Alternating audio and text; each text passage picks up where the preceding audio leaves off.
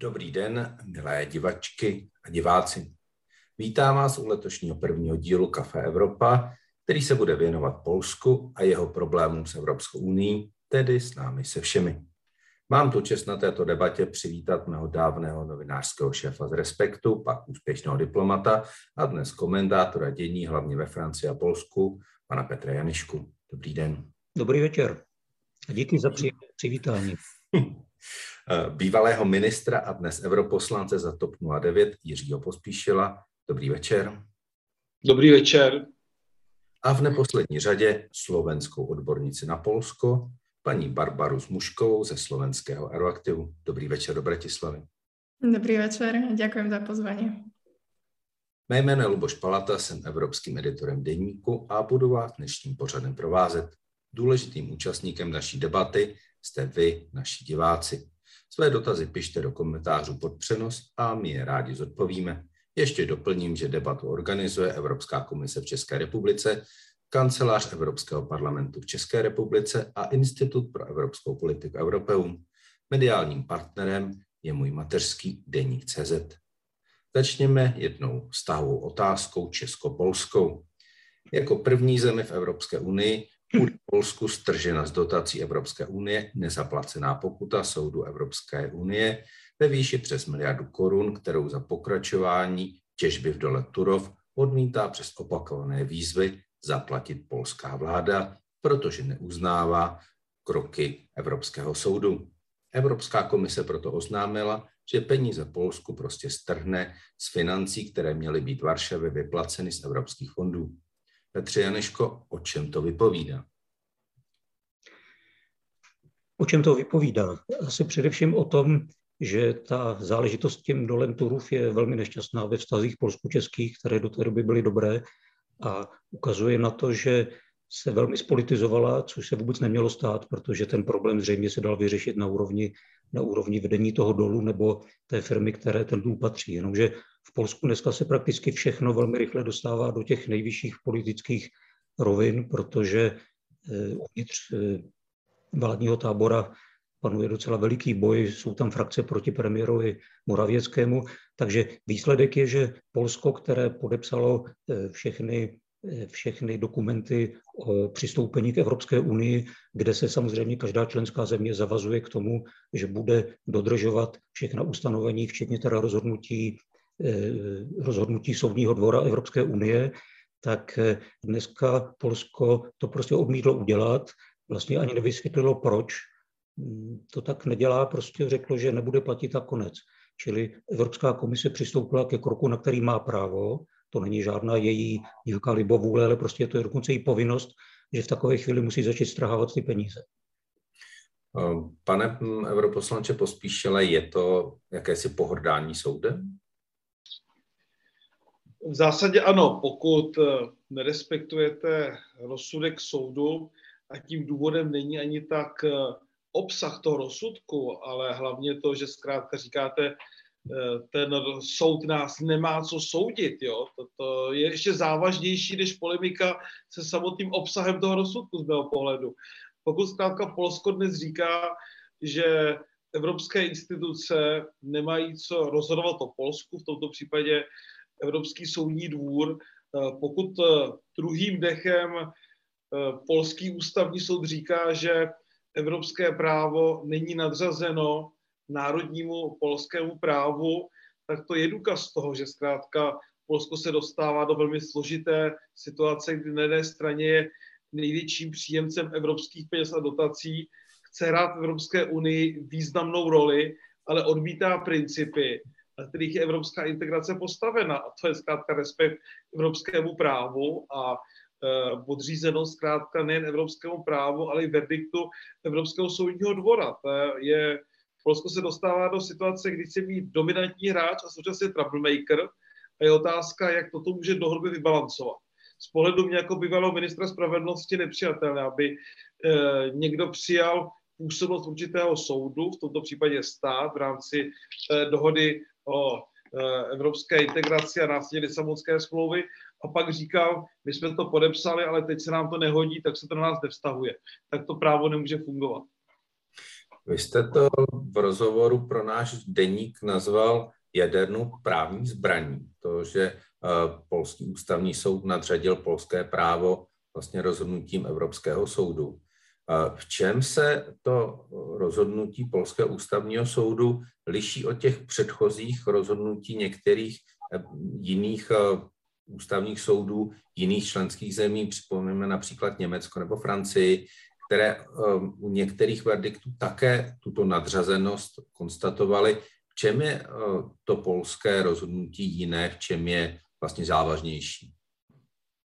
Je třeba říci, že polský soud v zásadě rozhodoval na základě, použiju slovo objednávky, snad to není úplně nevhodný, nevhodný termín vlády, a to rozhodnutí se netýká konkrétní kauzy, ve které je třeba možné vést určitou polemiku, zda určitý právní předpis určité oblasti.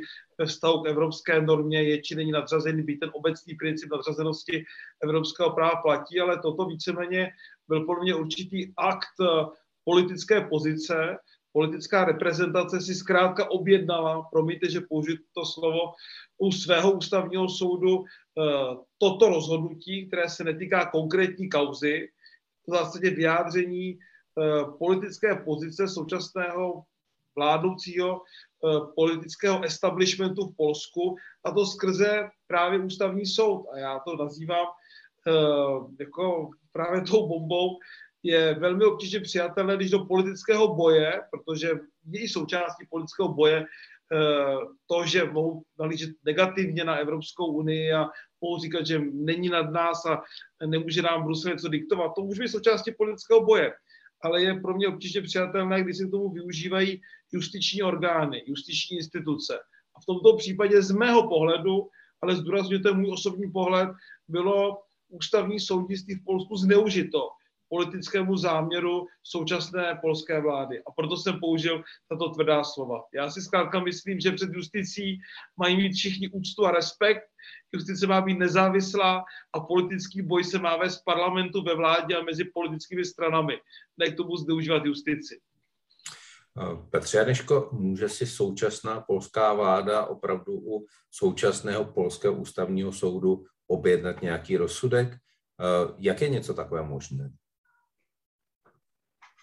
Ehm, určitě se tam může objednat spoustu věcí, jestli úplně až rozsudek, to bych si netroufil takhle říct, ale rozhodně si objednává kauzy, které se tam projednávají, objednává si kauzy, které se tam neprojednávají, objedná si způsob, jakým budou projednávány a lidé, kteří tam dneska sedí, jsou v podstatě lidmi, kteří tam byli dosazeni, dosazeni eh, současnou vládní mocí. Protože celý ten problém s tím Turovem to je důležité pro nás z hlediska česko-polských vztahů, ale jinak to zapadá do daleko širšího rámce toho, že od chvíle, kdy Jaroslav Kačinský v roce 2015 vyhrál volby, tak nedělá nic jiného, než že představuje veškerý systém soudnictví, to znamená od ústavního soudu, nejvyšší soud až po ty okresní, včetně prokuratur, představuje je v tom smyslu, že je zcela podrobuje politické politické kontrole. Eh, tady nemáme asi prostor na to, abychom šli do všech detailů, protože to už by byly pak velmi právnické věci, ale vtip je v tom, že tahle válka se v Polsku už tahne těch sedm let.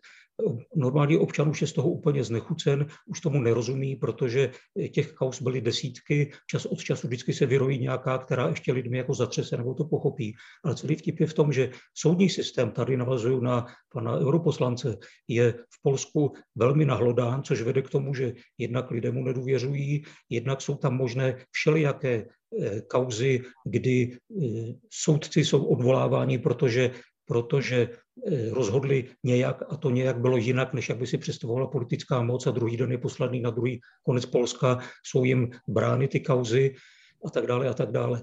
Eh, co je důležité taky říct, že tady nejde jenom o eh, konflikt mezi Evropskou unii a Polskem z hlediska toho soudnictví.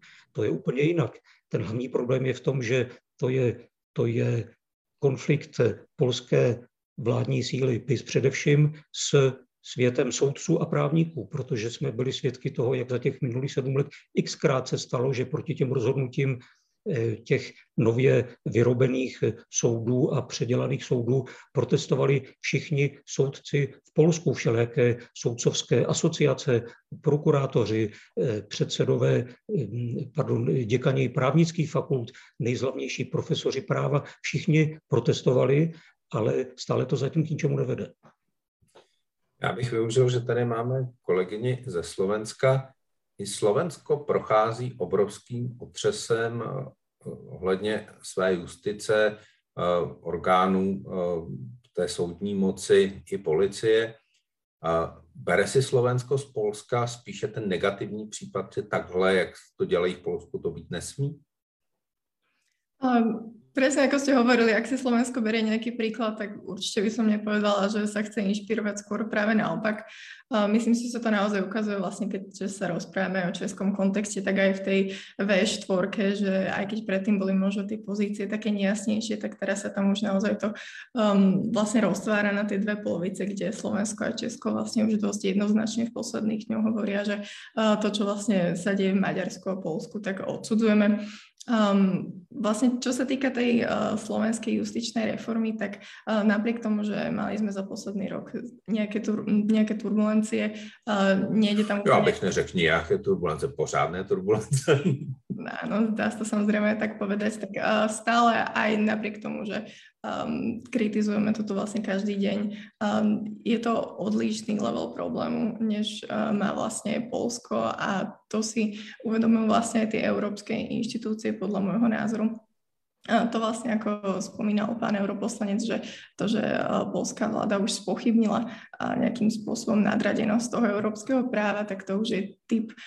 Ja jednoznačne sa um, súhlasím s tým názorom, že je to atómová bomba, to je niečo, odkiaľ Nechcem povedať, že nie už nejakým spôsobom cesty späť, pretože to by uh, samozrejme nebolo dobré pre Európsku úniu, ani pre Slovensko, ani pre Česko, ale je to už taký moment, ku ktorému napríklad ani Maďarsko uh, zatiaľ ešte nepristúpilo. Tam tiež vlastne, bola tam tá požiadavka, čo nie je ideálna situácia tiež, ale tam tie súdy povedali, že uh, nie, nie je to tak uh, vyhodnotili vlastne tie uh, zmluvy, to právo, tak ako tomu rozumie zvyšok bloku, že to um, európske právo je nadradené a tam samozrejme ja ešte mám rada takú tú anekdotu, ktorá išla Twitterom pár mesiacov, keď sa to vlastne dialo, že vlastne uh, sám uh, pán premiér Moraviecký napísal uh, za svojich akademických čias učebnicu o európskom práve, v ktorom nakreslil taký ten uh, diagram, kde dal európske právo, uh, jednoznačne nadradil ho nad aj ústavu, takže uh, myslím si, že Slovensko ani Maďarsko a vlastne aj v minulosti ten polský premiér nespochybňuje tieto základné veci, takže ten rozdiel je tam očividný. Já ještě využiju toho, že vás tady máme a zeptám se na jednu aktuální věc, která vlastně souvisí i s Českou republikou. Když byl na první návštěvě v Bratislavy náš nový český premiér, tak se s vaším premiérem shodli na tom, že vlastně je tady pěkná synergie Česká a Slovenska příš, v tomto roce, ne už příští, v tomto roce, kdy my budeme předsedat Evropské unii a vy budete předsedat Vyšegrádské čtyřce. Ta vyšegrádská spolupráce přes to, co se děje v Polsku a v Maďarsku, jakoby běží téměř bez nějakých ohrožení, bez nějakých stopů, jakoby se nechumelilo. Myslíte si, že bude mít Slovensko ve spolupráci s Českem sílu s tím něco udělat v rámci V4? Tak ja si myslím, že tá vyšehradská spolupráca bola vždy založená na tom, že spolupracujeme na tom, kde spolu súhlasíme a o tých ostatných veciach sa nerozprávame. Um, ako ste vlastne hovorili, tak ešte tiež tu vlastne prebehlo stretnutie medzi našim ministerstvom zahrani- ministrom zahraničných vecí a vašim uh, ministrom európskych záležitostí a tam tiež zdôraznili vlastne, že tie naše krajiny sa, ten, sa zhodnú na otázkach právneho štátu, aj keď zdôrazňovali skôr cestu politického dialogu. Um, ale myslím si, že ten formát V4, napriek tomu, že uh, tam bola nejaká politická deklarácia, tak nemá nejaké nástroje a myslím si, že tam nie je nejaká ochota na to, aby uh, týmto spôsobom tlačili na tie krajiny. Ak sa niečo stane, tak sa to stane iba cez tie, podľa môjho názoru, cez tie európske nástroje. A aj to, ak sa viac vyostria, než ich vidíme teraz. Vy jste řekla, že Vyšekrátská čtyřka, to je hezky řečeno, spolupracuje na tom, na čem se dohodne a o tom ostatním se nebaví. Na čem se ze slovenského pohledu dnes ta Vyšekrátská čtyřka s Polskem a s Maďarskem shodne a na čem ještě ta spolupráce je možná? Um, to je asi dobrá otázka. Myslím si, že um, tieto krajiny vždy mali väčší záujem skôr uh, spolupracovať z nejakej ekonomickej, uh, z ekonomických uh, záležitostí.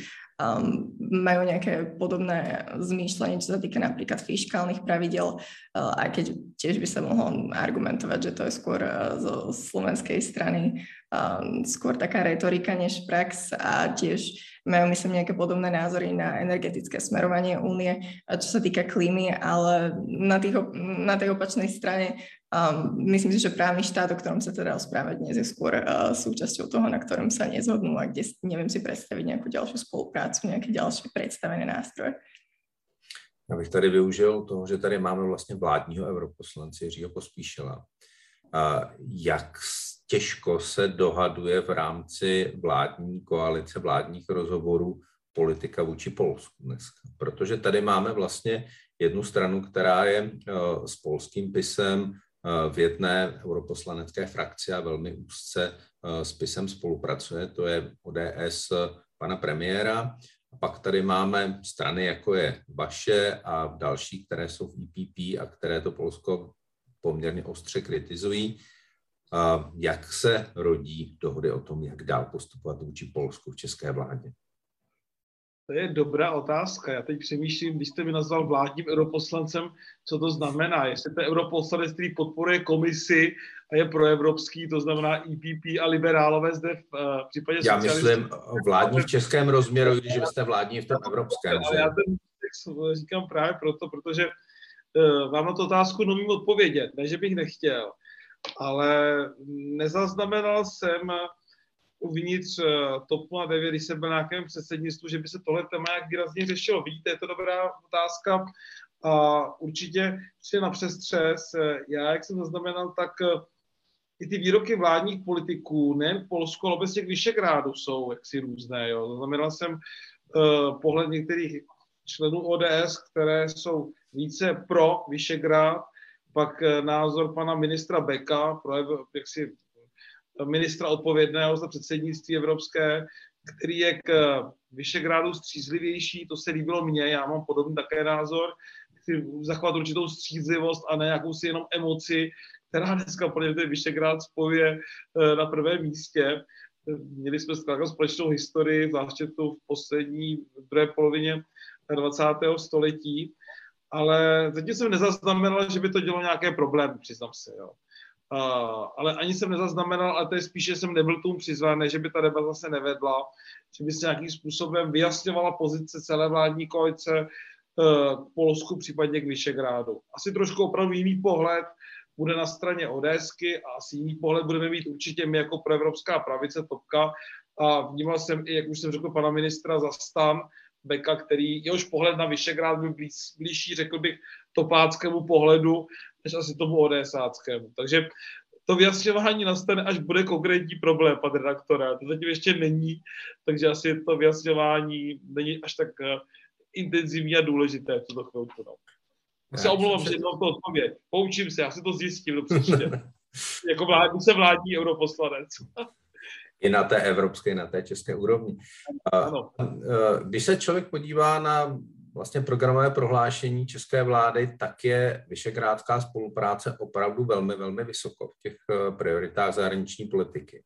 A pak je tam jedna věc, která mě osobně velmi zarazila a vlastně dodnes na ní nemám odpověď, a to je uh, také velmi vysoko v té české zahraniční politice česká účast takzvané iniciativě Trojmoří. Já bych vás možná poprosil, kdo se toho bude chtít ujmout, jestli by někdo tady mohl vysvětlit, k čemu něco takového České republice nebo Slovensku může být. A co to vlastně za tu iniciativu je, protože myslím si, že i mnoho čtenářů toho českého vládního programu to četlo poprvé, já tedy úplně ne, ale uh, přesto si kladu velké otázky, k čemu by něco takového Česku mohlo být. Katrianiška? No, děkuji za otázku. To Trojmoří souvisí velmi úzce s tím Vyšegrádem, že ano. Já bych se dovolil k tomu rychle vrátit. Ten Vyšegrád, myslím, má minimálně dvě roviny. Jedna věc je, že to jsou, nebo zvlášť to byli, když jsme ještě sousedili s Maďarskem, naši sousedi. Čili je jasný, že každá země, eh, podstatou zahraniční politiky, každé země musí být mít dobré kontakty se sousedy. Nechci říct úplně děj si, co děje, ale víceméně jo, to znamená dělat nějaký kompromisy, něco prostě, ty země musí spolu nějakým způsobem vycházet. Mít se nepřítele za hranicí, to je snad nejhorší, co se může stát a bohužel eh, Československo koncem 30. let na to, na to doplatilo. Eh, druhá věc ale je, že ten Vyšegrád, tak jak byl pojat, to přece bylo tenkrát združení eh, zemí, které se chtěli vzájemně podporovat na tom, aby spolu co nejrychleji a spolu vstoupili do EU a do NATO. To se povedlo. A od té doby, a zvlášť jak vypadá dneska, bych řekl, že to je vlastně mrtvá litera. Eh, jsou tady spolupráce ve smyslu přeshraničních, výměna studentů, takhle je tam Vyšegrádský fond, který velmi dobře funguje a díky němu se kontaktují umělci a školy. To je všechno dobrý. Ale na té vysoké politické rovině si myslím, že to je úplně mrtvá litera a pro českou vládu tuto je to víceméně kvadratura kruhu eh, a vlastně neví a já si myslím, že nebude moci, protože to jsou objektivní důvody, že nebude moci vědět, jak se k tomu postavit a bude vždycky tak lavírovat, že někdy trošku blíž, někdy trošku dál. Protože dneska eh, dva z těch členů té, toho Vyšegrádu, Maďarsko-Polsko, jsou země, které se stále víc a víc vzdalují celému tomu mainstreamu Evropské unie. Jsou to země, o kterých se mluví jako o černých ovcích Evropské unie. Ty země dělají všechno pro to, aby ještě stáli natolik blízko Unii, aby dostávali ty peníze, které jsou gigantické a Polsko dostává vůbec nejvíce všech států Evropské unie. Ale na druhou stranu se chovají, jak bylo řečeno na začátku, jako že si vlastně můžou jinak dělat, co chtějí, co se jim nelíbí z té unie, tak prostě řeknou, my to nebudeme dodržovat a konec. Tak a teďka jsme u toho, u toho e, Trojmoří. S tím Trojmořím přišlo Polsko, Kačinského Polsko. To předchozí Polsko na tom žádný zájem nemělo, to liberální. To je myšlenka Kačinského a myslím si, že je velmi jasná. To znamená snažit se vytvořit eh, na východě Evropské unie, čili z těch postkomunistických států, eh, blok, který by nějakým způsobem byl protiváhou Německu a té západní části Evropské unie. To je politický smysl toho. Eh, pro Českou republiku v tom není vůbec žádný zájem a abychom jakkoliv nějak demonstrovali, že půjdeme do jiného bloku, než náš soused Německo je eh, geopolitický naprostý nesmysl a sebevražda. Eh, tenkrát Kačinský navázal na projekt, který měli Poláci už před válkou. Eh, tenkrát s tomu říkali Mezimoří, vidíte, že tady není žádný velký rozdíl, a jde stále o ten pás, který je, když se zeptá Čech, o jaká tři moře jde, tak je to Baltik nahoře, Adriatik dole a Černý moře. To znamená, to je celý ten pás zemí, které jsou dneska ty nejchudší v Evropské unii a které dostávají nejvíc dotací. Polsko, jakožto největší země z těchto všech nej, nej, z nejvyšší populací, tak má tendenci přirozenou, ale navíc ještě politicky velmi akcentovanou v tomhle tom všem hrát roli. Jinak řečeno, pro Poláky jde o to, aby použili těch ostatních zemí, ostatní země na to, aby multiplikovali ten svůj hlas v Evropské unii. Kde tady bychom měli mít, jaký, jaký interes jenom jim představit. Zastánci toho, v České republice jsou zastánci toho trojmoří, jsou i na některých ministerstvech, eh, tak říkají, ale pro nás to je zajímavé z ekonomického hlediska, protože tady budou velké infrastruktury. Já se zeptám na jednu věc, ty infrastruktury si určitě nepostavíme z rozpočtu ani Bulharska, ani, nechci uražit žádný stát, ale ani třeba Estonska. To stejně budou ty velké peníze Evropské unie, čili co je tady přidaného. A druhá věc, všechny ty velké sítě, které o nich se mluví, to ještě není vůbec žádný konkrétnější podobě, to jsou takové chiméry, o nich se mluví v rámci toho trojmoří, tak to jsou dálnice a železniční spojení ze zhora Polska dolů eh, do Černého moře a na Adriatik. Ten smysl je jasný, že Polsko tam chce víc vyvážet a, a prorážet tam se, svými, se svým kapitálem, to je pochopitelné z jeho hlediska, ale tyhle sítě třeba vůbec nejdou přes Českou republiku. Takže já bych tom byl velmi opatrný a hlavně bych doporučil těm, kteří to zastávají, abychom nezapomněli na ten veliký politický aspekt, kvůli kterému to Polsko celé razí. Nehledě na to, že na začátku tohoto mělo třeba velmi výraznou podporu Číny. Na tom jedním z prvních zasedání zástupců toho, toho trojmoří, tak tam byl čínský reprezentant, který to velmi vítal a takhle, takhle. Od té doby se to snad zmírnilo, ale... A jsou tam snad americké peníze? Jestli... To jsem právě chtěl říct, je otázka, potom se k tomu víc přidali američané, myslím si, že i za Bidena udělali prohlášení, že to podporují takhle, čili pokud samozřejmě by tam šly nějaké velké americké peníze a velký americký kapitál, tak pro to území je to samozřejmě pozitivní. Ale jak dalece by v tom měla hrát roli Česká republika, nejsem si jist. No je to bod číslo tři nebo čtyři vládního prohlášení, takže mě to samotného trochu jako děsí. No, je trošku otázka, jak se to tam dostalo. Nevím, jestli pan eh, europoslanec pospíšil, že vy jste asi přímo nepsal teda ten vládní ten, ale přece jenom si asi eh, jste dost vysoko v politice a dost dlouho, aby váš hlas asi v tom byl slyšet. Mě to taky překvapilo, protože mezi těmi body zahraniční politiky, kterých zase není tolik, tak se tam objevuje jakési trojmoří, o kterém skoro žádný Čech nic neví. Jak se to tam dostalo? Tak. Jestli, to, jestli mohu k tomu jednu větu, já absolutně souhlasím s tím, co říká uh, pan Janiška, absolutně s tím souhlasím. Já možná mám to štěstí nebo smůlu, že jsem ve své straně nebyl připuštěn uh, psaní čehokoliv se týče vlády. Jsem to pozděru v izolaci, takže na to fakt domím reagovat, jak se to tam dostalo. Ale já vidím to hodnocení přesně tak, jak řekl předřečník. Pokud ale naše vláda bude schopna tomu dát nějaký obsah, že třeba tam budou nějaké investiční peníze eh, ještě odinut, že ty projekty se budou týkat území České republiky, pak to nějaký smysl může mít, jo. Ale jinak, v té podobě, jak to dneska existuje, já jsem k tomu také relativně skeptický. A eh, jako je výhoda, že tam pokud jim také Rakousko, pokud se nevílim, že, že to aspoň teda není úplně jenom ta, ten pás bývalých zemí eh, postkomunistických, eh, ale tam teda je to Rakousko, to je snad jediná pozitivně, kterou já vnímám, protože si myslím, že nejen orientace na Vyšegrad, ale zvláště na Německo a Rakousko, jako zbyly naše sousedy, by měla být prioritou naší zahraniční politiky. Jo.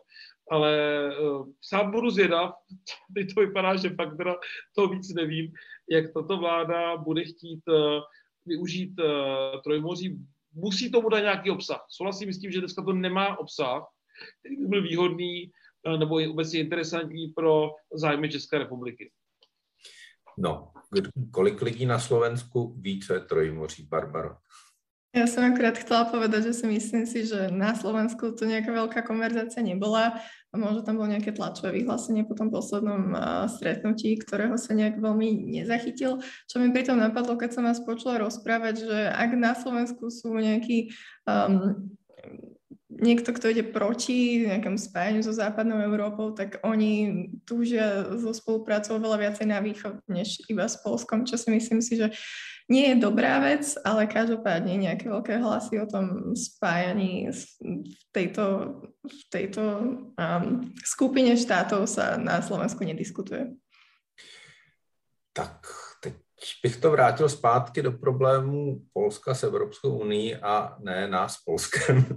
Ehm, je tady jedna velká věc, která stále není ukončena. A to je eh, vlastně ten moment, že Polsku a Maďarsku jsou stále zastaveny peníze z národních plánů obnovy. Stále jejich národní plány obnovy nebyly schváleny. A tam jde o obrovské množství peněz. Eh, v polském případě asi o největší, jedny z největších z celé Evropy. Eh, co je to podle vás za signál z Evropské unie a co je vlastně základní podmínkou, co musí Polsko udělat, aby ty peníze byly odblokovány. Kdo se chce ujmout slova? Barbarovi?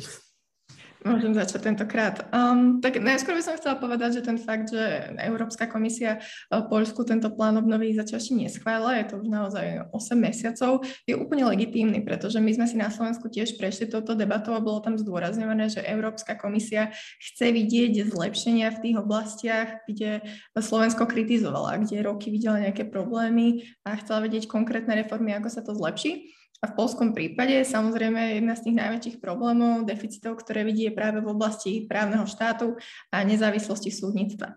Takže keď je vlastne Európskej komisii prišiel na stôl, na stôl ten polský plán obnovy a nevidela tam nejaké dramatické plány na zlepšenie uh, právneho štátu, tak samozrejme tam bol nejaký proces dialogov a, polská vláda um, počas toho robila ešte kroky, ktoré ešte viacej dávali signál na to, že tá situácia sa bude ešte zhoršovať. To bolo práve v týchto momentoch, keď oni um, dávali na ten uh, ústavný súd uh, tú otázku, že či vôbec um, sa chystajú dodržiavať alebo rešpektovať hociaké európske zákony, tak mne príde absolútne legitímne, že Európska komisia v tomto momente povedala, že Polsko si tú domácu úlohu nesplnilo a No, ako vravíte, je to obrovský objem peňazí, ktoré, to je taká tá klasická poučka, že nie sú to peniaze Európskej únie, sú to peniaze vlastne všetkých daňových poplatníkov. Takže prečo by vlastne Európska únia mala dať nové peniaze krajine, ktorá sa nedokáže alebo spochybňuje vôbec to, že sa chystá dodržiavať všetky európske pravidlá vlastne tým rozhodnutím, ktoré urobila polský premiér Moravecký už se nechal slyšet, že vlastně Polsko možná ty peníze ani nepotřebuje, takže nebude spěchat s nějakým plněním podmínek. Jak je tahle situace vnímaná v Polsku a jsou to schopni polští voliči, polští občané normálně vnímat, že prostě tady jsou zastaveny obrovské peníze, které měly pomoci polské ekonomice a něco se děje, nebo to je pod rozlišovací schopnost normálního polského voliče Petře Janišku? Tak z toho, co vím z polských médií, tak se zdá, že ta věc je tam hodně diskutovaná. Protože ten fakt, že Evropská komise těm dvěma zemím, Polsku a Maďarsku, stále ještě nedala zelenou, a Česká republika už ji dostala asi před půl rokem, že ano, tak to svědčí o, to je velmi nebezpečné pro polskou vládu dneska. Proč? Protože v Polsku, tak jako všude v Evropě, ta ekonomická situace se zhoršuje. V Polsku možná ještě hůř než jinde, tam je dneska inflace už přes 10%. Denně v novinách tam máte reportáže, rozhovory s lidma, kteří jdou nakoupit a kteří najednou si koupí polovičku toho, co ještě před pár měsíci. Hlavně ti chudší lidé, na ty to velmi dopadá. Ti chudší lidé, to je elektorát PISu. Za rok a půl v Polsku budou volby. PISu ta popularita klesá, sice pomalu, ale klesá. A PIS ví jednu věc. PIS vyhrával veškeré volby tím, že si ty voliče koupil. To bylo těch slavných 500 zlotých hned na začátku na každé dítě v každé rodině. 500 zlotých to máte asi 3,5 tisíce korun.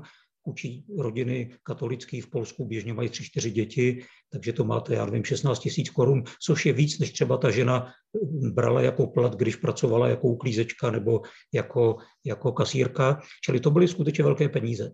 Proto spousta lidí je volilo i v těch druhých volbách, ne, že by byli spisu úplně nadšení, ale je to logický, prostě dávají peníze tak proč bychom je nebrali? A spoustě lidem to samozřejmě pomohlo. A teď je ta jedna věc, že samozřejmě eh, Kačinský a polská vláda počítali s tímhletím gigantickým, s touhle, s touhle gigantickou finanční injekcí, že samozřejmě ta země bude, bude se zkrášlovat a bude kvést a tím pádem samozřejmě eh, životní úroveň půjde nahoru a toho by velmi dobře využili ve volbách. To znamená, tady je zcela logické, že Polsko to velmi potřebuje. Na druhou stranu a takhle dlouho mluvil premiér Moravěcký, než teda eh, řekl to, co si řekl, ty to znamená úplně opak, protože eh, uvnitř pravicového tábora je veliká opozice vůči Moravěckému a ten člověk, který je jaksi nejradikálnější, nejvíc proti němu, to je politik Žobro, který je, pane europoslanče, vy se budete smát, ale nejenom, že je ministrem spravedlnosti, No počkejte, ale on je taky generálním prokurátorem a on je taky předsedou vládní strany, že ano. Čili z téhle pozice má přístup ke všem kauzám, ke všem jednáním, může vyměňovat soudce a tak dále.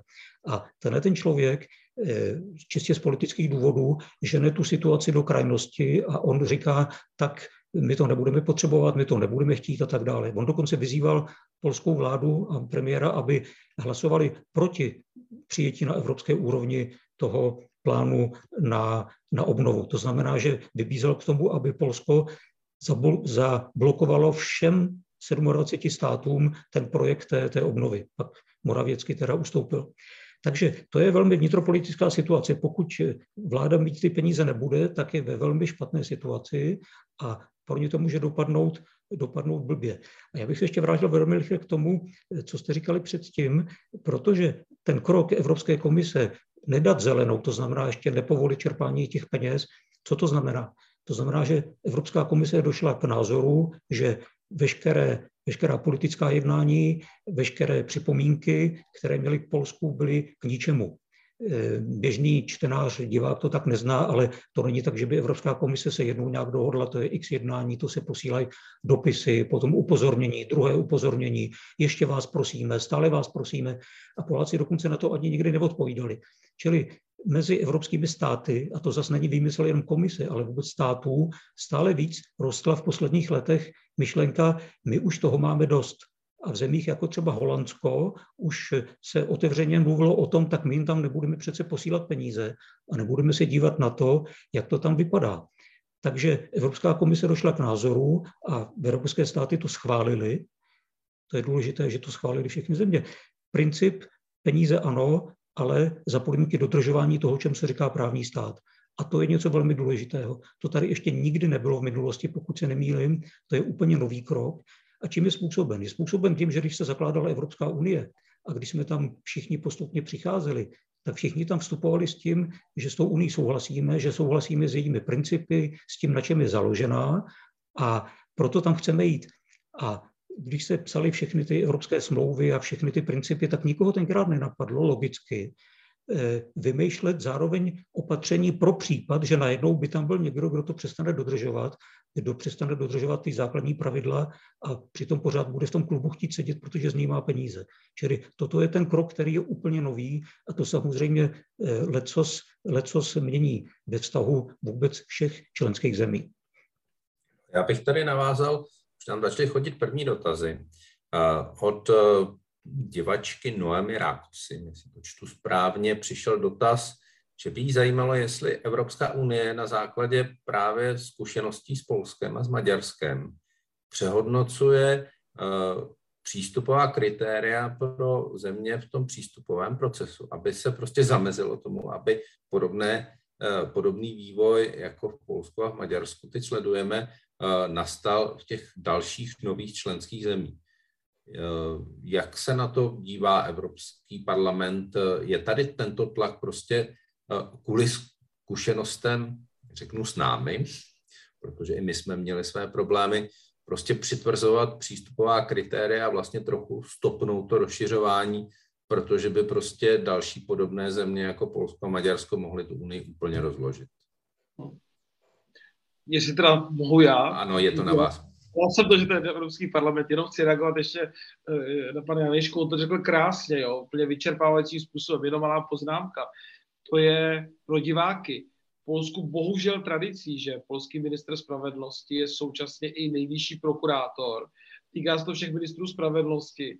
A i na tom tak trochu vnímáme, nebo vidíte, že bohužel ten právní stát je v Polsku vnímán trošku jinak než ve zbytku Eh, jako Evropy, protože jako není možné, aby politik byl současně nejvyšším žalobcem. Jo? To pak je velký problém a v Polsku je zkrátka ta generální prokuratora a ten veřejný žalobce vnímán jako státní orgán, stát, nikoli v nezávislý kvazijustiční orgán, jako ten třeba u nás. U nás se vedly debaty a demonstrace nebezpečí, že Marie Benešová ovlivní výběr nejvyššího státního zástupce, jo, že to musí být nezávislá osoba, sui generis, zatímco v Polsku zkrátka je to přímo minister spravedlnosti, což je špatně samozřejmě. Takže tím poukazuju v té debatě o tom, jak je i v Polsku vnímán ten princip právního státu, o tom bychom mohli hodiny tady debatovat a já sám jsem se s několika ministry spravedlnosti z Polska během svého působení na rezortu potkával a ty debaty jsme vedli, jak oficiálně, tak večer u vína. A je fakt, že oni to vnímají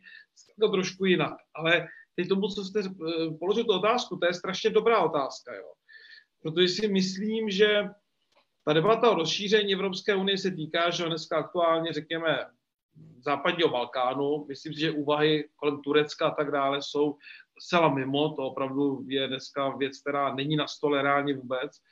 A bavíme-li se o nových možných státech, tak já to vnímám v té atmosféře parlamentu, to se mě ptáte, i mezi kolegy, že právě určitá zkušenost a poučení z některých postkomunistických států vede nemalou část poslanců k tomu, jsou zdrženliví v podpoře uh, dalšího rychlého rozšiřování uh, Evropské unie o země Balkánu.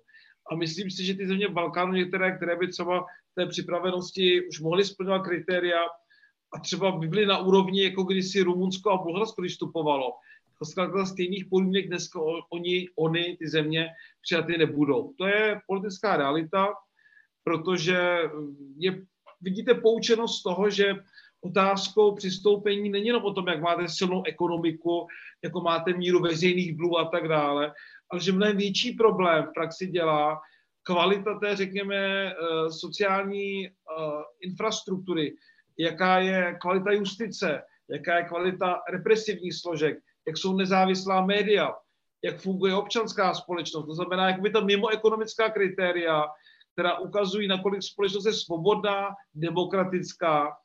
A zcela upřímně je asi jednodušší eh, ekonomicky posílit, nechci říct bohatnout, než mít opravdu nezávislou justici, vnímat nezávislost soudu jako něco, co vnímá jako důležité nejen společnost, aktivisté, ale také politici, jo, kteří nemají tu chuť ovládat justici, mít nezávislou silnou občanskou společnost, eh, občanská združení, spolky, neziskovky, které nikdo nepoškozuje, nepošlapává, jako třeba v některých případech Orbán v Maďarsku a tak dále.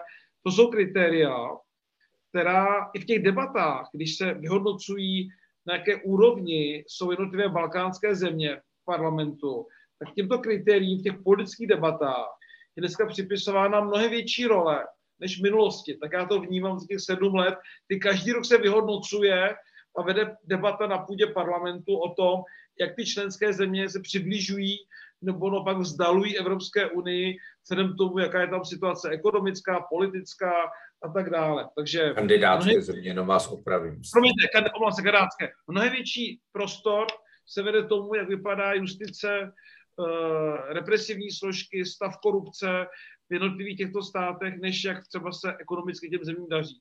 Já myslím, že to je správné, jo, že opravdu ta zkušenost, která tady je s některými postkomunistickými zeměmi, vede k větší zdrženlivosti zbytek Evropy. A nelze se tomu divit. Jo. Na jedné straně máte premianty, ty pobaltské země, které jsou dávány za příklad, eh, jak se posunuly a tak dále, a pak bohužel máme některé ty problémy spojené s Polskem a Maďarskem. Takže ta dnešní debata o Polsku vede k tomu, že si myslím, že některé země, třeba jako Srbsko a tak dále, které by třeba v oblasti ekonomické už mohly pomalinku aspirovat na členství, tak asi to ještě chvilku bude trvat. Chci tedy slyšet můj soukromý názor v tomto směru. Je tady ještě jeden balík problémů s Polskem, který já bych nazval balíkem světonázorovým. Je to vlastně postoj k LGBT plus e, osobám, ty známé zóny bez LGBT, které vznikly v Polsku právě v obcích, kde vládne právo a spravedlnost a jí blízké e, politické síly. Eh, je tady ten absolutní zákaz eh, přeruš, přerušení těhotenství.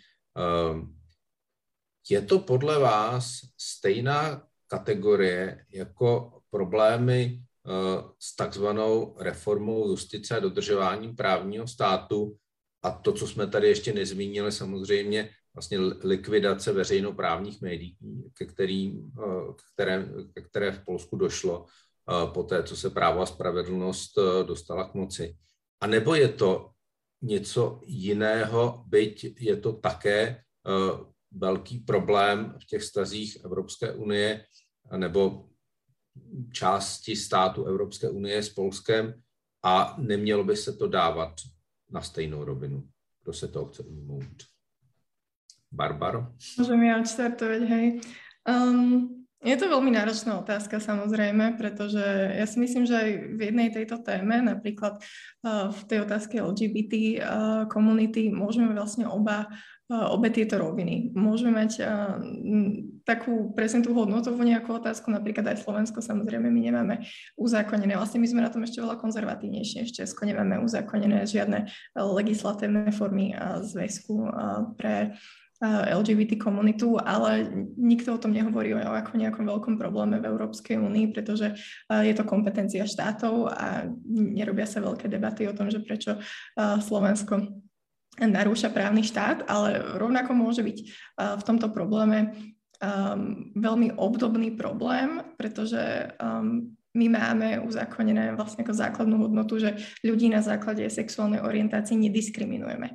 A to už je presne niečo, čo vedia rozhodnúť aj súdy. Oni vedia pozrieť sa na um, zóny bez LGBT a presne takto končí vlastne na tých súdoch, že či toto je otázka uh, nejakých odlišných názorov, alebo že či je to otázka diskriminácie. Teraz sme mali vlastne uh, veľké rozhodnutie súdneho dvora, ktorý rozhodol uh, vlastne o uznávaní cezhraničných rodičovstiev LGBT komunity, kde je to, je to samozrejme proces. Um, celkovo tie um, definície toho, čo je liberálna demokracia, uh, čo sú základné hodnoty, uh, sa vyvíjajú. Aj západné krajiny si prechádzajú um, takým nejakým vývojom v tom, to, čo im teraz príde ako základné hodnoty, by niekoľko rokov dozadu uh, tiež ešte nemali napríklad uzákonené. Takže čo je podľa mňa veľmi dôležité a čo polská vláda bude voči tomu bojovať a vždy tieto veci budú prezentovať presne ako tieto ich národné kultúrne hodnoty hodnoty, do ktorých sa Európska únia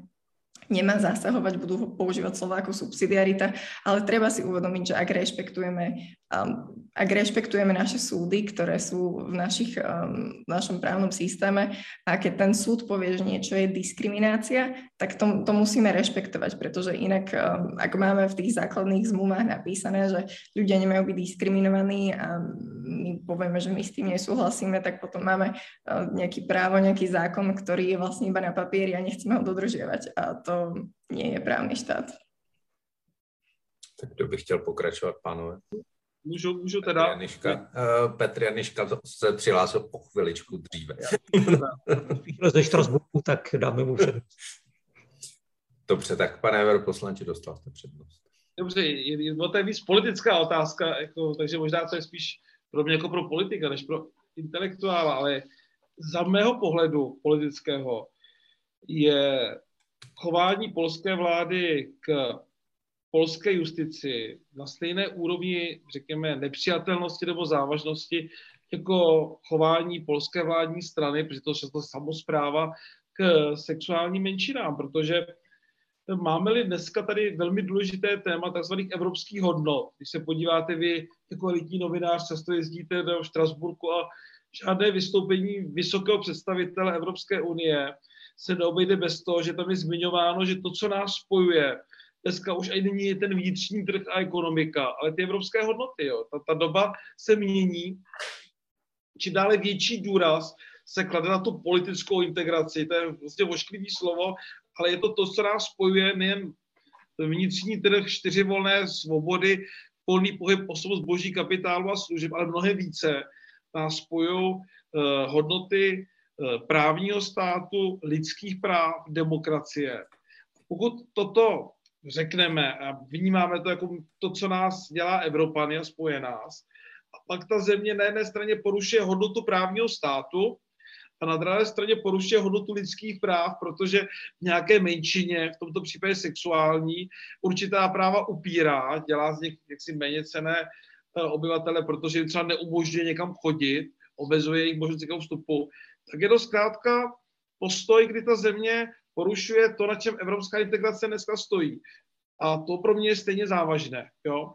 A tomu já ještě dávám paralelu, protože jsem velkým kritikem zase jiného zákona proti LGBT v Maďarsku a tam vidíme, vidíte to, že ty vlády paradoxně, jak si mají stejný cíl útoku, nějakou menšinu, v tomto případě sexuální, nebo práva žen, jo, zase jako určité části obyvatel, vy ty potraty, tak eh, že zákon v Maďarsku, který neumožňuje získat informace pro uh, geje a lesby mladších 18 let, tak to taky je útok na lidská práva na menšiny. Takže už, si, už končím, ale jestli útočíte na evropskou hodnotu právního státu, a nebo na rovnost před zákonem a na lidská práva a někoho diskriminujete, jak říkala paní kolegyně, je otázka pouze z celou subjektivního pocitu, co vám vadí méně. Pro vadí více, promiňte, ale pro mě jako pro právníka je ta míra závažnosti stejná. Děkuju. A děkuji panu Janiškovi, že mi dal přednost, příště gentlemansky postoupím. Můžu. Podívejte, způsob, jakým polská vláda, polská vládní strana zachází s homosexuální menšinou, to je něco naprosto odporného. To je něco, co se musí stoprocentně odmítnout, protože ta vládní strana používá homosexuální menšinu jako fackovacího panáka, jako hromosvod všeho špatného, co se v tom Polsku, co se v tom Polsku děje. Eh, umělým způsobem vytvořila z téhle skupiny, připomeňme, že podle většiny statistik v každém státě žije 7, 8, možná 10% gejů a lesbiček, čili to není pět lidí, to je prostě desetina obyvatelstva.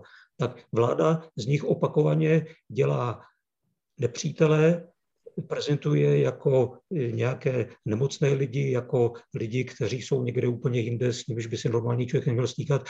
A to není nějaká otázka jenom obecná v rovině nějakých soudů, to je deno denní. To jsou ty ty, ty vesnice, ty, ty okresy, které se prohlásí za volné bez LGBT. Prosím vás pěkně, co to znamená? To znamená, že by je někam vyvezli, nebo že by je někam zavřeli, nebo co? To samozřejmě připomíná 30. léta a stejný způsob, jakým se tenkrát pracovalo s Židy. V tom není vůbec žádný rozdíl. To je něco velmi špatného a projevuje se to v denním životě. Projevuje se to v tom, že spousta homosexuálů má strach žít v Polsku. Ti, kteří jsou na tom finančně líp umějí anglicky, tak emigrují do západní Evropy a do Ameriky. Nebo do, nebo do Česka? Nevím, ještě jsem takový... Slyšel jsem to, já jsem to slyšel, ano, že Praha je také jedním z cílů. Ráj, jo. Ale eh, jsou tam sebevraždy těch lidí a jsou tam, pan europoslanec mluvil o tom maďarském zákonu, ale v Polsku teďka si tam mají ministra eh, školství, což je člověk, který neměl nikdy se školstvím nic společného a je to ultrakonzervativní klerikal. Tak on přišel taky s tím nápadem, že mládež do 18 let se nesmí k té mládeži se nesmí dostat žádná informace o tom, že existují gejové, lesbičky a tak dále a tak dále. Prosím vás pěkně, v době internetu ti lidé žijí někde úplně jinde. A když se zeptáme, jak je to možné, tak je to odporné, že vláda instrumentalizuje geje a lesbičky v tom, aby rozdělovala obyvatelstvo, protože v Polsku stále většina obyvatelstva nežije ve velkých městech, ale na vesnicích, malých městečkách jsou pod velkým vlivem katolické církve. A za tím postojem je samozřejmě katolická církev, kde se asi ještě dostaneme. Ale o tam teď to přichází. A o tam teď přicházejí všechny ty nápady omezovat práva žen, ta interrupce a tak dále a tak dále. To má stále tady ten jeden kořen, to je ta katolická hierarchie se s Petrem Janeškou neschodneme, já říkám od části katolické církve, ale e, v pořádku, pojďme dál.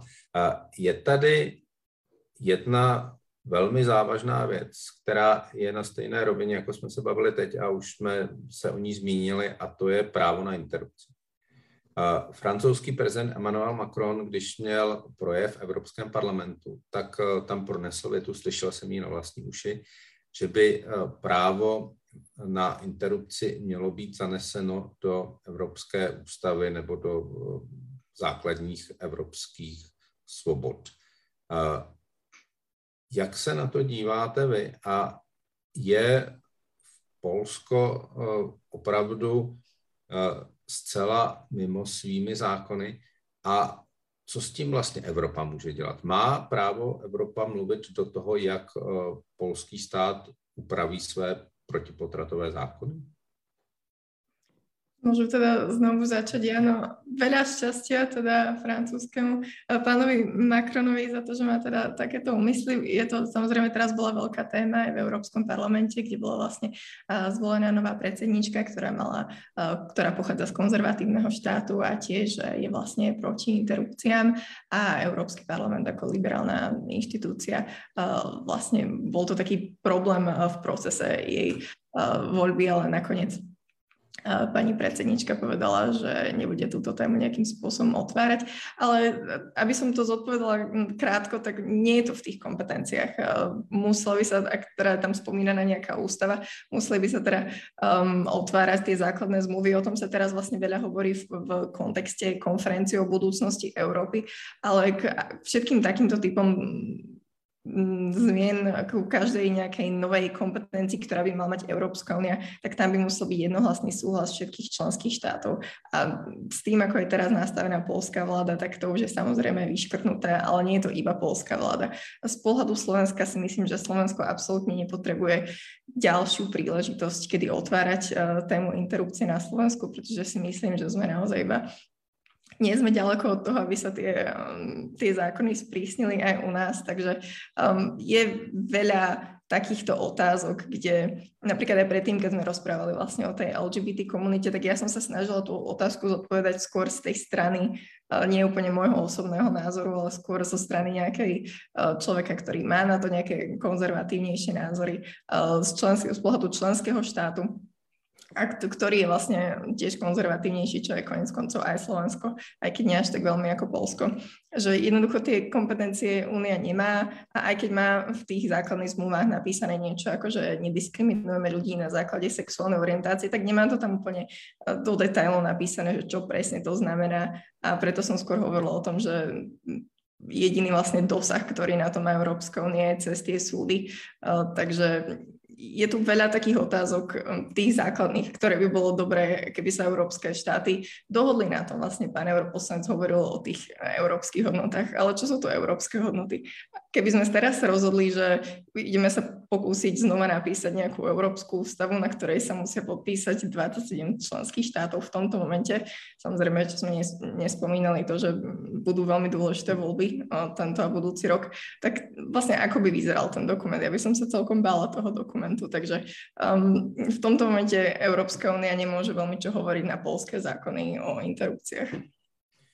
Tady máme uh, dotaz uh, divačky Inky Koutné, která se ptá, je tomu 6 dní, co zemřela 37-letá Agněška K., další těhotná žena, která zemřela zbytečně kvůli polskému protipotratovému zákonu.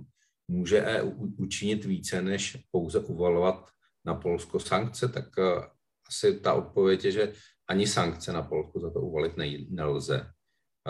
Co by teda, pane Pospíšile, mohla Evropská unie učinit?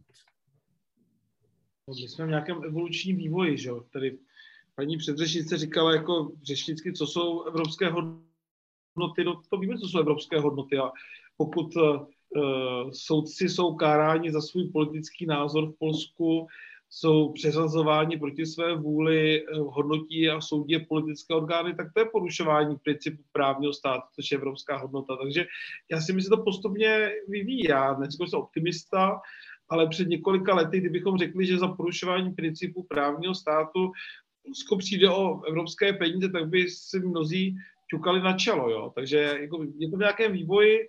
U lidských práv, u potratu je to složitější, byla velmi rozsáhlá debata na půdě Evropského parlamentu, velmi emocionální tomuto tématu. Také jsem v ní vystupoval jako kritik polských zákonů, tak eh, tu debatu mám živé paměti. A je z toho závěr, že eh, jsme zavázali Evropskou komisi, aby jednala s Polskem a to téma se otevíralo. Není teď konkrétní řešení, to si otevřeně řekněme. Jo, není řešení a asi cesta Polsko finančně sankcionovat za jeho uh, přístup eh, k zákonům, které opravují interrupci, ale ten tlak se tady vyvíjí. Jako, tak asi za současné politické reprezentace uh, se v Polsku ke změně nedojde, ale my doufáme, že v Polsku bude třeba jednou jakoby vláda, která bude mít liberálnější a vstřícnější přístup k evropským hodnotám, aby to takto obecně, protože se nechci jako politik z jiné země vyjadřovat, kdo má v Polsku vládnout, to mi nepřísluší, ale budou-li tam politici, kteří budou respektovat lidská práva, svobodu, demokracie, právní stát, tak to pro Polsko určitě bude dobře, více než ta současná vláda. A pak si myslím, že té změny může dojít. To znamená, my můžeme vyvíjet dneska politický tlak. Dneska opravdu jiná varianta podporovat uh, Poláky v úsilí za to, aby na své vládě chtěli změnu. Jsou tam demonstrace, ta situace jako vyvolává velký společenský neklid. Je otázka, nakolik uh, se v určitou chvíli ukáže, že ten cynický přístup populistů, jak si uplatnit své voliče, jak to tady bylo krásně popisováno, nakolik vítězí a nebo ne, on ten každý v politice uh, pohár se jednou naplní a voda přeteče. Jo. Takže já si myslím, že my dneska musíme podporovat ty, kteří jsou nositeli lidských práv v Polsku. No. A tam jako jiná situace, jiná varianta teďko rychlá, žádná není, to otevřeně říkám. Řekl bych opak. To znamená podpora těch, kteří jsou uh, v Polsku obhájci lidských práv, aktivistů občanské společnosti, to můžeme dělat, ale konkrétní sankce za polský uh, interrupční zákon, tak to v tuto chvíli uvolit nemůžeme. To je třeba otevřeně říci. Petr Janička. Bych se dovolil navázat na to, co jste říkal, pane poslanče, protože to je něco velmi důležitého, že bychom měli podporovat ty síly, které jsou teda z našeho hlediska demokratické, proevropské a tak dále. To je strašně důležitý a eh, nevím, kolik lidí nás poslouchá, ale velmi bych si přál, kdyby aspoň pár z nich začalo přemýšlet tímhle směrem. O Polsku se dneska jako obecně mluví, že to je černá ovce Evropy, že se tam dějí strašné věci a já vidím na společenských sítích, jak spousta lidí říká, prostě už tím nemáme nic společného, ať jdou někam Poláci, konec a takhle. Ale pozor, eh, to, co my kritizujeme, to je jedna část Polska, to je ta konzervativně klerikální vládní skupina, vládní síla, ale vedle toho je tam polovina Polska, která je velmi proevropská. Mimochodem ve všech statistikách stále v Polsku má Evropská unie daleko větší popularitu než u nás, to je velmi zajímavý. Neměli tam Václava Klauze mimochodem, že jo.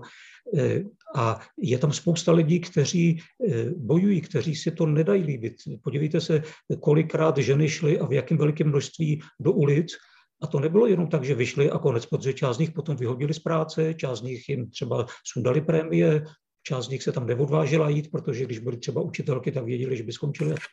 Přesto ty protesty byly. Takže by bylo dobré, kdyby i u nás v České republiky lidi přemýšleli a lidi z akademické sféry, z umělecké sféry, galerie, muzea a tak dále, politické strany nějakým způsobem víc k nám třeba ty Poláky zvali, eh, dělali jim tady výstavy, zvali je do debat, aby to Polsko vidělo, že má podporu. Protože co je zajímavé, já jsem tam žil x let, že jo, a v Polsku všechno, co je české, česká kultura, životní způsob jsou velmi, velmi oblíbené. My si to umíme představit, eh, recipročně to tak není, ale v Polsku, eh, co u nás vyjde třeba za zajímavou knížku, tak do dvou let je tam, je tam přeloženo. Český filmy běžně tam běhají v kinech. Čili česká podpora Polsku, to znamená podpora českých demokratických sil polským demokratickým je něco velmi, velmi důležitého. A tady můžeme navázat na tu československo-polskou solidaritu, která v 80. letech že se scházela v Krkonoších a vyměňovali si všechny ty,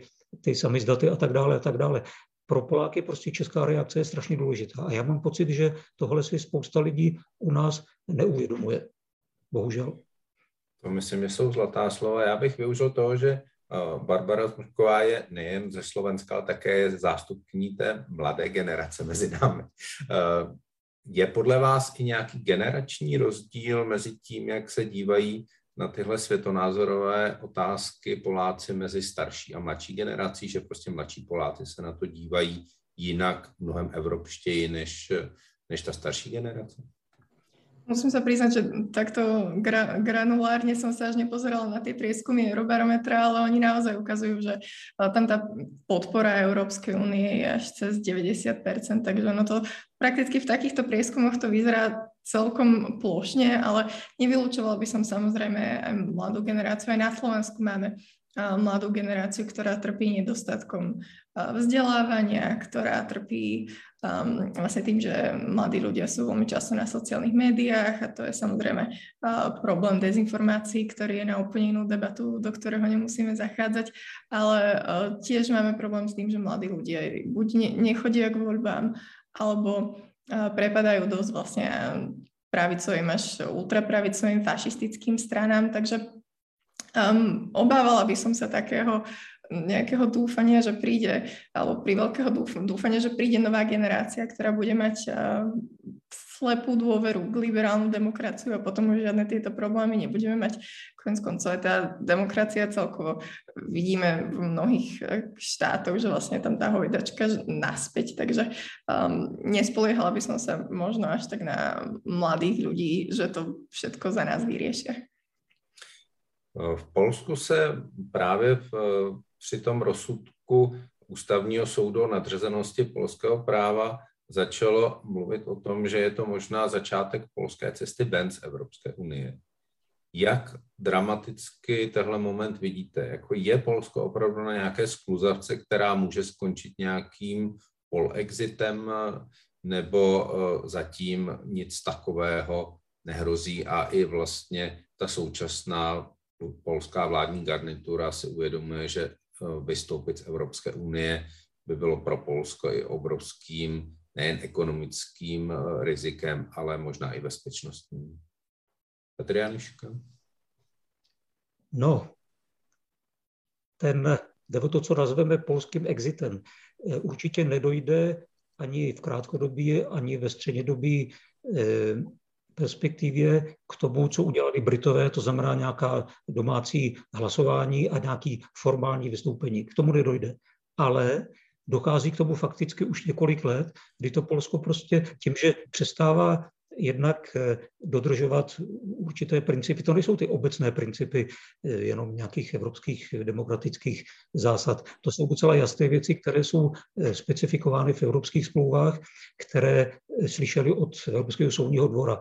Oni je nedodržují a dokonce říkají, že ani nebudou dodržovat, teda navazují tady na pana europoslance, na výroky soudu. To znamená, že vlastně jakým způsobem ještě se účastní té Evropské unie. Stále začínají víc vyhrožovat, že budou blokovat proto, aby nebyli kritizováni z jiné strany, takže budou blokovat zásadní rozhodnutí Evropské unie toho typu, třeba, že by blokovali to přijetí toho, toho programu eh, obnovy. Jo, čili, že by vlastně, eh, čili když vy jako nám nechcete, tak na just my vám to teda tady zablokujeme. Čili touhle cestou jde. Teď je otázka, tou cestou nejde Polsko, tou cestou jde polská vládní strana a jenom jedna její část, to je hlavně ten Žobro a ti lidé kolem něho. Teď je otázka samozřejmě, jak daleko oni až půjdou a jak daleko oni ještě budou dlouho u moci. Volby jsou tam za rok a půl, nikde není řečeno, že to musí pokračovat. Ve chvíli, kdyby tam přišla jiná vláda, ta z dnešní opozice, tak je naprosto jasné, že by došlo k ničemu, jako se teďka stalo tady v Čechách nedávno. To znamená, že by to byl velký revival pro evropských hodnot, eh, zdůrazňovalo by se, že eh, Brusel je pozitivum a tak dále a tak dále. Na druhou stranu si myslím, že eh, Polsko ani tato vládní garnitura nepůjde až úplně nakonec na doraz, protože jde o peníze. Oni stále dostávají z Evropské unie velké peníze a ta perspektiva toho plánu eh, obnovy, což jsou opravdu gigantické miliardy, tak to samozřejmě byl, byl blázen, který by to odmítl. Ale je to trošku taky jako přístup eh, české vlády. To znamená, dokud my jsme v pozici, kdy dostáváme, tak žádná vláda reálně nechtěla mluvit o tom, až nebudeme, bude to možná jinak. Tady jde o jednu eh, velmi mm, důležitou věc ještě, vy jste zmínil, Polsko leží mezi Německem a, a Ruskem. Vždycky leželo a asi vždycky bude ležet. Ruskem teda, dobře, Bělorusko, Ukrajina dneska. No i Ruskem, když tam započítáme Kaliningrad. Ano, ano, Královec teda. Tak, eh, tak Člověk by myslel, že v takovéhle situaci bude samozřejmě Polsko koreštěty s tím, co se děje na rusko-ukrajinské hranici. Není vyloučený, že za pár dní tam bude nějaká invaze, takže eh, Polsko bude na přímé linii s nějakým přicházejícím Ruskem, eh, tak v téhle situaci by člověk myslel, že bude velmi logické, že polská vláda se bude snažit mít co nejlepší vztahy se svými spojenci, to znamená Spojenými státy a Evropskou unii ale dělá něco, co vlastně člověk velmi těžko může pochopit a hledat v tom něco racionálního, protože tam žádné rácio není. Ona si udělalo konflikty se Spojenými státy velmi výrazně, když si chtěli přijmout zákon, který by vlastně zlikvidoval největší polskou nezávislou televizi, která je v amerických rukou. Tenkrát protestuje na podzim, že ano, protestovalo i americké ministerstvo zahraničí, americká ambasáda, vlivní američtí senátoři, čili na velmi vysoký politický úrovni. Eh, druhá věc je, že v Polsku vůbec negratulovali Bidenovi k vítězství teprve až snad jako úplně poslední země i po Putinovi a vysílali neustále signály, že jenom Trump, Trump, Trump, čili dneska ty vztahy s tou Bidenovou vládou jsou velmi studené.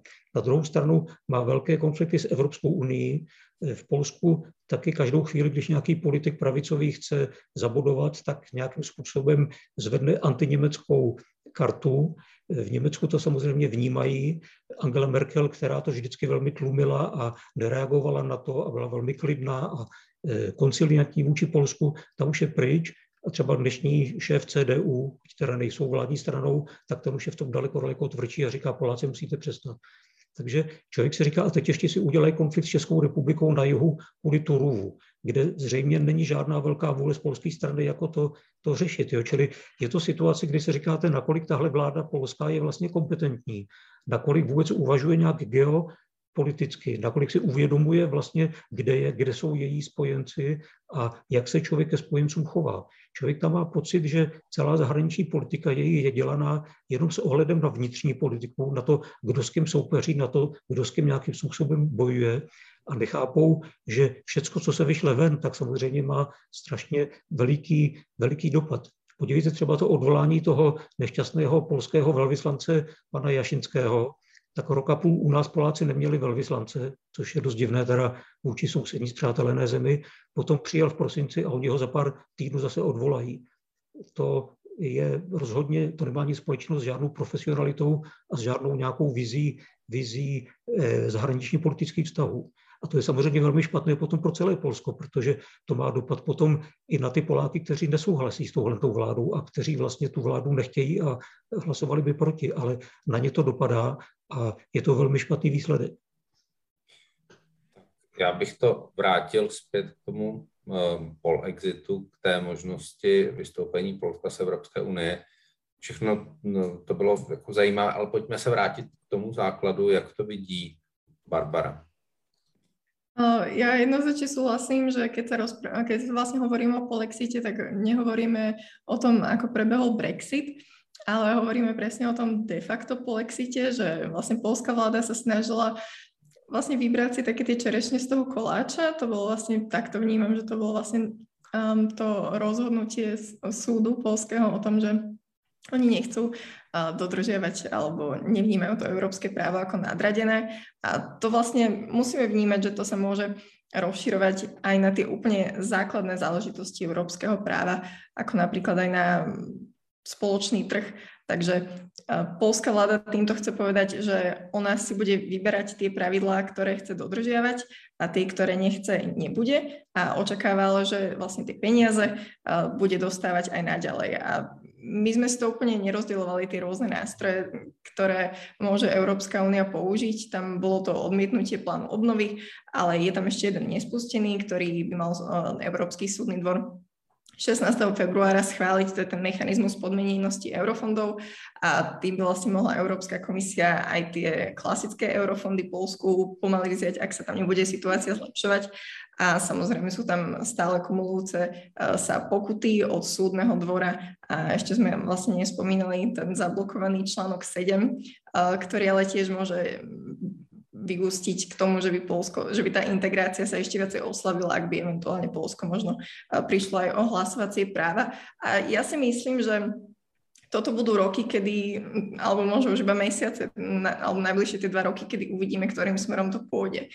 Že tie pokuty sa naozaj v najbližších dvoch rokoch takýmto spôsobom môžu začať kumulovať tým spôsobom, že um, to Polsko už nebude dostávať ani veľa tých financií um, a bude stále viacej odmietať dodržiavať pravidlá, pretože sme videli, že oni už začínajú um, používa vlastne tú svoju kartu napríklad aj v nejakých iných rozhodnutiach, čo sa teraz veľa rieši klimatické legislatívy, tak už vravia, že uh, vlastne keď vy sa nám vyhrážate, tak aj my aj tuto nebudeme spolupracovať.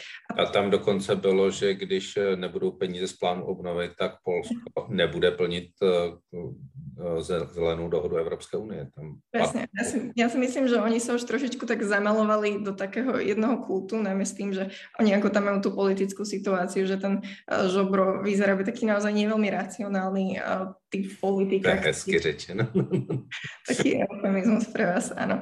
Že on vyzerá, že nepohne, vlastne právo a spravodlivosť vyzerá, že ho naozaj potrebuje, takže nevidím tam úplne cestu, aby oni teraz urobili veľký obrad, ktorý by spôsobil to, že tie peniaze im prídu. Takže buď uvidíme tento typ scenára, alebo samozrejme budeme tam mať tie voľby a možno sa ten problém vyrieši vlastne aj bez toho, aby Európska únia musela zasiahnuť. Já bych využil toho, že tady máme bývalého ministra, který je na tuhle oblast odborný. Může si Evropská unie dovolit ve svém středu stát, který nebude dodržovat rozsudky Evropského soudu? Dlouho. No, já bych odpověděl na tu otázku, na kterou jste mi nenechal odpovědět. Jo. Aha, pardon. tak. Ale tak je důležitá, protože uh, ten odchod Polska se skloně v poslední době čím dále častěji to téma ale já teda se toho v tuhle chvíli fakt nebojím, jo, protože pro mě důležitější kritérium při možné spekulaci, zda některá země odjede či nikoliv, je podpora evropské integrace mezi obyvatelstvem, jo, než jakoby protivládno, protievropskost uh, politické elity, protože srovnat to s Brexitem mně připadá jako naprosto nemístné, protože v té Británii zkrátka je 50%, a bylo v té době více než 50% Britů, kteří chtěli odejít. Ale vy jste to sám řekl, nebo pan, myslím, Janiška, že polská společnost je proevropská, že tam ta podpora evropské myšlence je v tuto chvíli vysoká. Jo. Ale, ale my tady máme ale vlastně jiný scénář, o kterém tady mluvíme, že ne, že no. to bude chtít sam odejít, ale že prostě bude odejít to.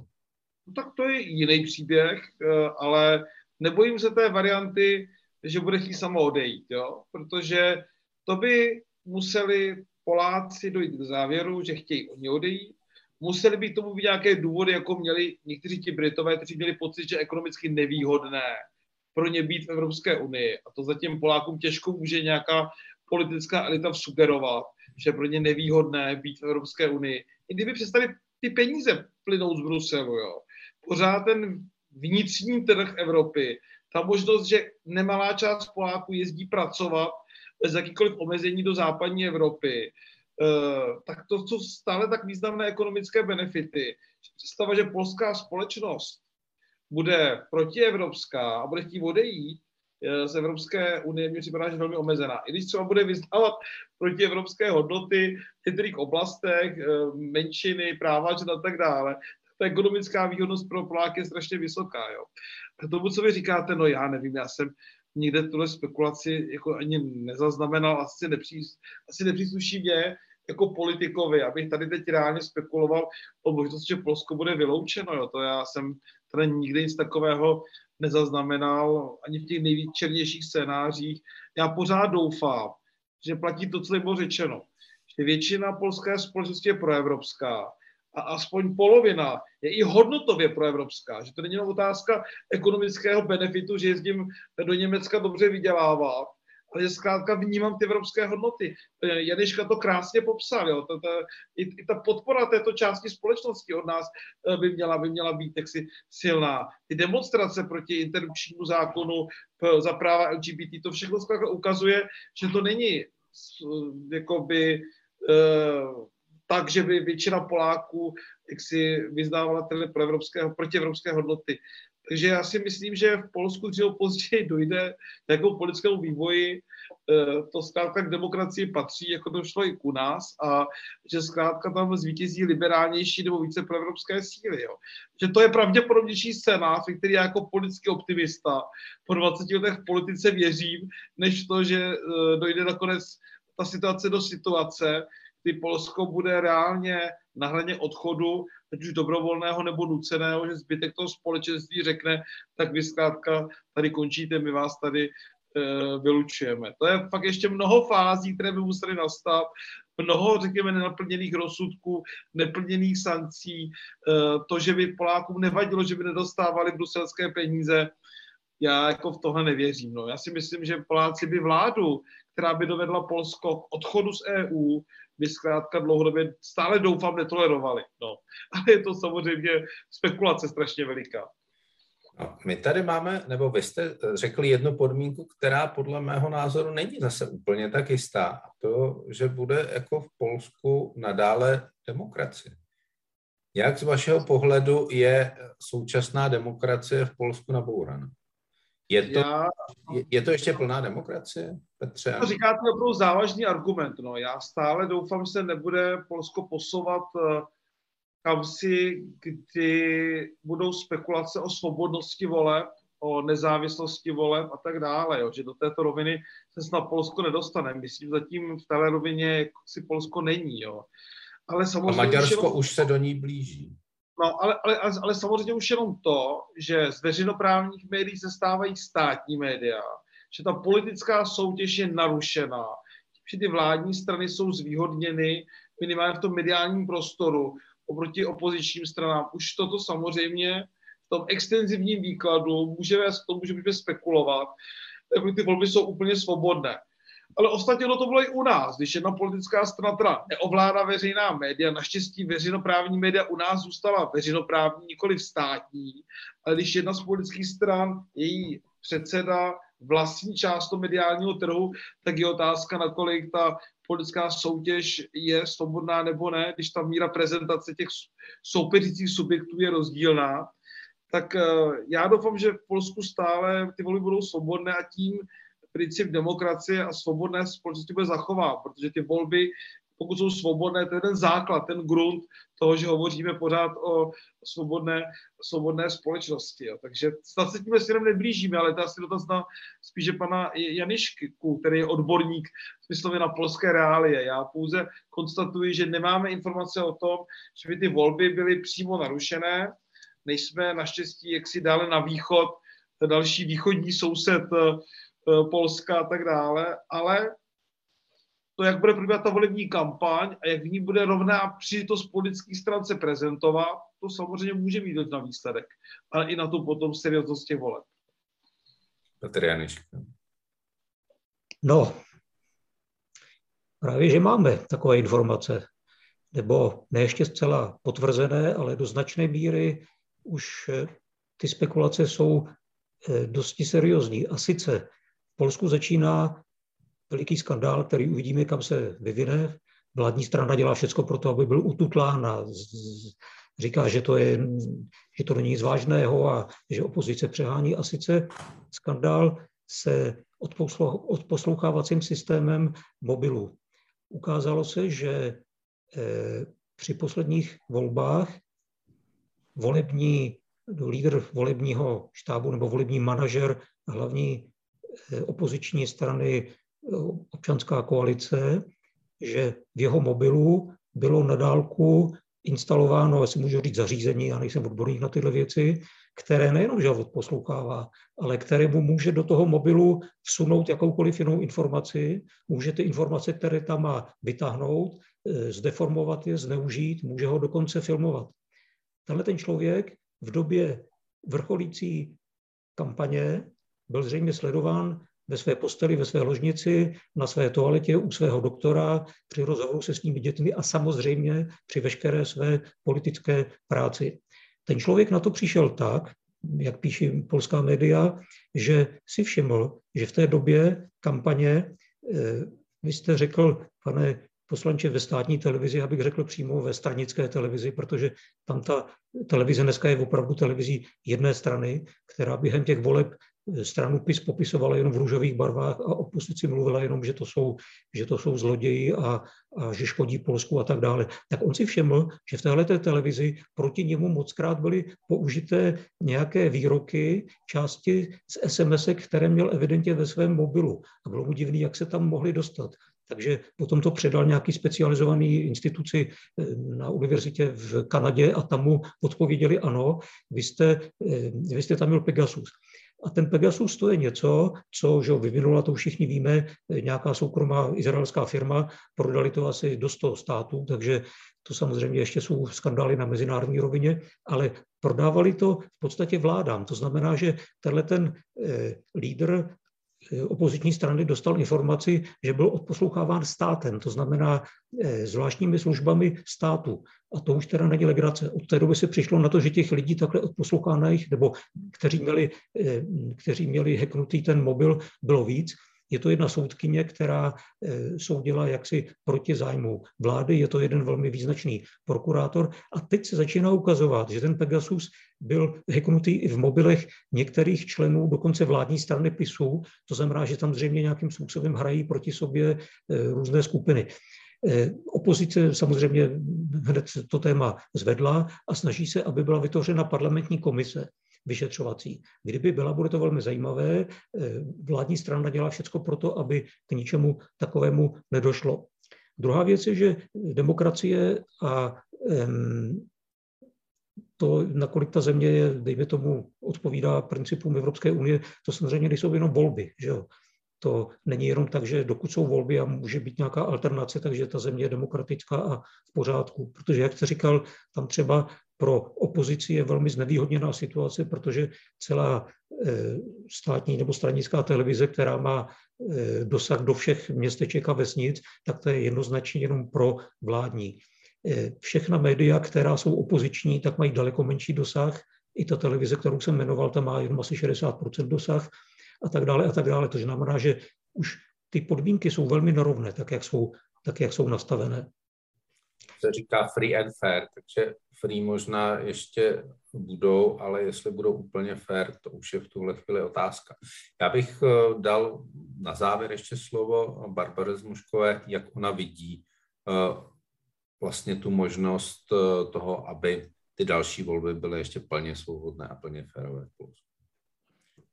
Ja by som možno skôr zodpovedala takú podobnú otázku, že um, ako by sa vlastne Európska únia a európske inštitúcie mali uh, správať ku krajine, pretože tá otázka, že či uh, Polsko je demokracia alebo nie, tak to, je to skôr otázka samozrejme na politických vedcov, je to niečo také, čo môžeme zodpovedať. Ale, ale, ale je to otázka přece zásadní. Podle mě jako Evropská unie si ve svých řadách nemůže dovolit nedemokratickou zemi. Ja s tým úplne súhlasím a preto myslím, že tam sme sa možno ešte mohli zastaviť trochu pri tej otázke, že ako by vyzeral ten polexit. Pán europoslanec vlastne hovoril, že Polsko by možno aj rado zostalo v Únii, kde by mohlo využívať spoločný trh, aj keby sa rozhodlo nenaplňať všetky pravidlá, aj keby mu nevadilo, že by nemalo vlastne európske peniaze. Ale to by mohla byť pravda vlastne, aj keby už nemalo všetky znaky demokracie a to božne liberálnej demokracie. Takže ja si myslím, že naopak nám hrozí, alebo veľmi sa približujeme k momentu, kde Európska únia bude si musieť zodpovedať, že akým spôsobom sa ide správať k členovi k Ukrajine, ktorá by možno už teraz, keď sme sa rozprávali o tom rozširovaní, nebola prijatá uh, ako nový uh, členský štát. A doteraz Európska únia a vlastne Európska komisia, ktorá by mala ochraňovať tieto základné uh, zmluvy a právny štát, sa správala k Polsku aj k Maďarsku skôr ako ku kamarátovi, ako členovi tomu klubu. Veď sme všetci liberálne demokracie, tak môžeme mať tie dialógy, môžeme sa rozprávať. Sú tam aj štúdie, že Európska únia a komisia od roku 2004 je oveľa, pardon, oveľa zhovievavejšia k tým členským štátom, že menej siaha napríklad aj žalobe na ten súdny dvor. Ale myslím si, že už začína nastávať ten moment, uh, keď by už nemala byť nejakým spôsobom zhovievavá a tie dialógy by už um, nemali byť až také časté, pretože ak ona chce vystupovať ako um, ochranca alebo nejaký uh, veľký symbol právneho štátu, tak by mala naozaj dodržiavať čo najviac tie svoje vlastné pravidlá. Uh, tiež sme sa o tom ešte nerozprávali, ale vlastne na pozadí um, jedného z tých uh, nástrojov, ktoré má na ochranu právneho štátu, toho mechanizmu podmienenosti, bola v roku 2020 politická dohoda, ktorá nemala základ uh, v absolútne žiadnom práve na tom, že ona vlastne celý rok uh, už teraz ten mechanizmus nepoužila, pretože uh, čakala na nejaké rozhodnutie súdneho dvora a to bola čisto iba politická dohoda s Polskom a Maďarskom na to, aby mohol byť schválený ten plán obnovy. A myslím si, že takéto politické, netransparentné záležitosti, ktoré sa dohodnú so zatvoreným zatvorenými dverami je už niečo, čo by eh, s krajinami ako Polsko a Maďarsko európske inštitúcie nemali robiť. Já bych to jenom doplnil, že nejde jenom o evropské instituce, jde také o Evropskou radu, čili evropské státy, protože neměli bychom všechno házet na Evropskou komisi. Teď vy to vyřiďte, když tam prostě nebude zásadní podpora evropských států, tak Evropská komise může jenom velmi málo. My jsme se bohužel dostali na závěr eh, našeho povídání v prvním letošním Kafe Evropa. Já se musím už jenom rozloučit. Eh, já moc krát děkuji za účast eh, Petru Janiškovi, nezávislému publicistovi, bývalému diplomatovi, velkému odborníkovi na Polsko. Děkuji a děkuji. Se brzy Samozřejmě bylo to moc zajímavé a, a bylo to příjemné diskutovat s tak zajímavými, zajímavými kolegyněmi kolegy. Děkuji. My také děkujeme. Zdravíme Jiřího Pospíšila, děkujeme, že jste si na nás našel čas a přeju ještě hezký den eh, do Bruselu. Ano, také velmi děkuji za eh, pozvání, zajímavá debata, velmi jsem poslouchal. Občas je zajímavější naslouchat, než sám hovořit. A ještě mi prosím dovolte, abych se omluvil, že díky mému vytížení se debata posunula 30 minut. A moc děkuji ostatním spolučinkujícím a vám, pane redaktore, jste mi vyšli vstříc, ale probíhala příprava na jednání o nařízení, které zítra v rámci trialogu budeme projednávat, tak se omlouvám. A můžeme Děkuji. se zeptat, na, na jakém nařízení? Je to nařízení, které to, nevím, jestli vás bude zajímat, ale týká se to velmi odborné záležitosti, za jakých podmínek dochází k postoupení pohledávky třetím osobám jak ta pravidla mají být upravena, aby práva třetích osob, která jsou z tohoto právního vztahu, eh, která jsou z tohoto právního vztahu dotčena, byla ochráněna. Takže tady si smlsnou nejen jednotlivé členské státy, každá má trošku jinou právní tradici, ale jednotliví právníci a platí tady teze, že dva právníci, tři právní názory. A teď udělejte řešení, aby se 27 zemí dohodlo na konečné podobě takovéhoto nařízení. Takže vám mohu říci, že teda se v žádnému závěru jenom zdaleka neblížíme. Ty vysvětluji posluchačům, jak občas je náročné najít tu schodu, ještě 27 názorů, právních kultur, politických zájmů a tak dále, aby na konci byl nějaký výsledek. Takže ono chtít po Evropě rychlá řešení je trošku jaksi občas iluze. A není to chyba té Evropy, to je realita tohoto společenství zkrátka. Promiňte za ten dlouhý konec ještě. A, a pak, ještě, to... pak ještě, aby vám to Polsko dodržovalo, že? to je ještě další. Ano, takže když se takhle shodneme na tom, jak má být upraveno postoupení pohledávky jeho slova, tak ano, přesně to říkáte. tak, děkuji takže pěkně. děkuji moc krát a na Slovensko na závěr zdravím Barboru Muškovou, editorku Aeroaktivu SK, Děkujeme moc, že jste si na nás našla čas a ještě jednou zdravíme k Dunaj. Děkujeme za pozdravení a za pozvání a teda zdravím do Bruselu a do Prahy. Loučím se s vámi já, Luboš Palata, evropský editor Deníku CZ a těším se na viděnou. Debatu organizovala Evropská komise v České republice, kancelář Evropského parlamentu v ČR a Institut pro evropskou politiku Europeum. Mediálním partnerem debaty je můj mateřský deník. A ještě připomínám, že už ve čtvrtek je další pokračování Kafe Evropa, a to velmi aktuální o situaci na východě Ukrajiny. A mezi účastníky je mimo jiné skvělá ukrajinistka Lenka Výchova. Takže určitě se přijďte dívat a bude to určitě velmi zajímavé a velmi aktuální. Já děkuji moc eh, mým hostům, eh, děkuji moc našim divákům a těším se na viděnou.